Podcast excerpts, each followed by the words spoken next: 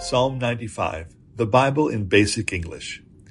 O come, let us make songs to the Lord, sending up glad voices to the rock of our salvation. Let us come before his face with praises and make melody with holy songs. For the Lord is a great God and a great King over all gods. The deep places of the earth are in his hand and the tops of the mountains are his. The sea is his, and he made it, and the dry land was formed by his hands. O come, let us give worship, falling down on our knees before the Lord our Maker.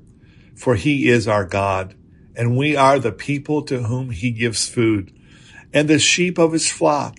Today, if you would only give ear to his voice, let not your hearts be hard as at Meribah, as at the, the day of Massah in the wasteland, when your fathers put me to the test and saw my power and my work.